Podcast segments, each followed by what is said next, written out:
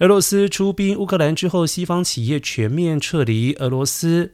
巴斯夫、宾士汽车等德国企业也不例外，至今已经超过一百亿欧元的亏损，而实际的损失可能还要更多。专家相信，目前账面上的损失只是开始，德国企业实际损失很有可能更多。以宾士为例，在俄罗斯的子公司还有二十亿欧元的资产，以后可能也很难再拿回来。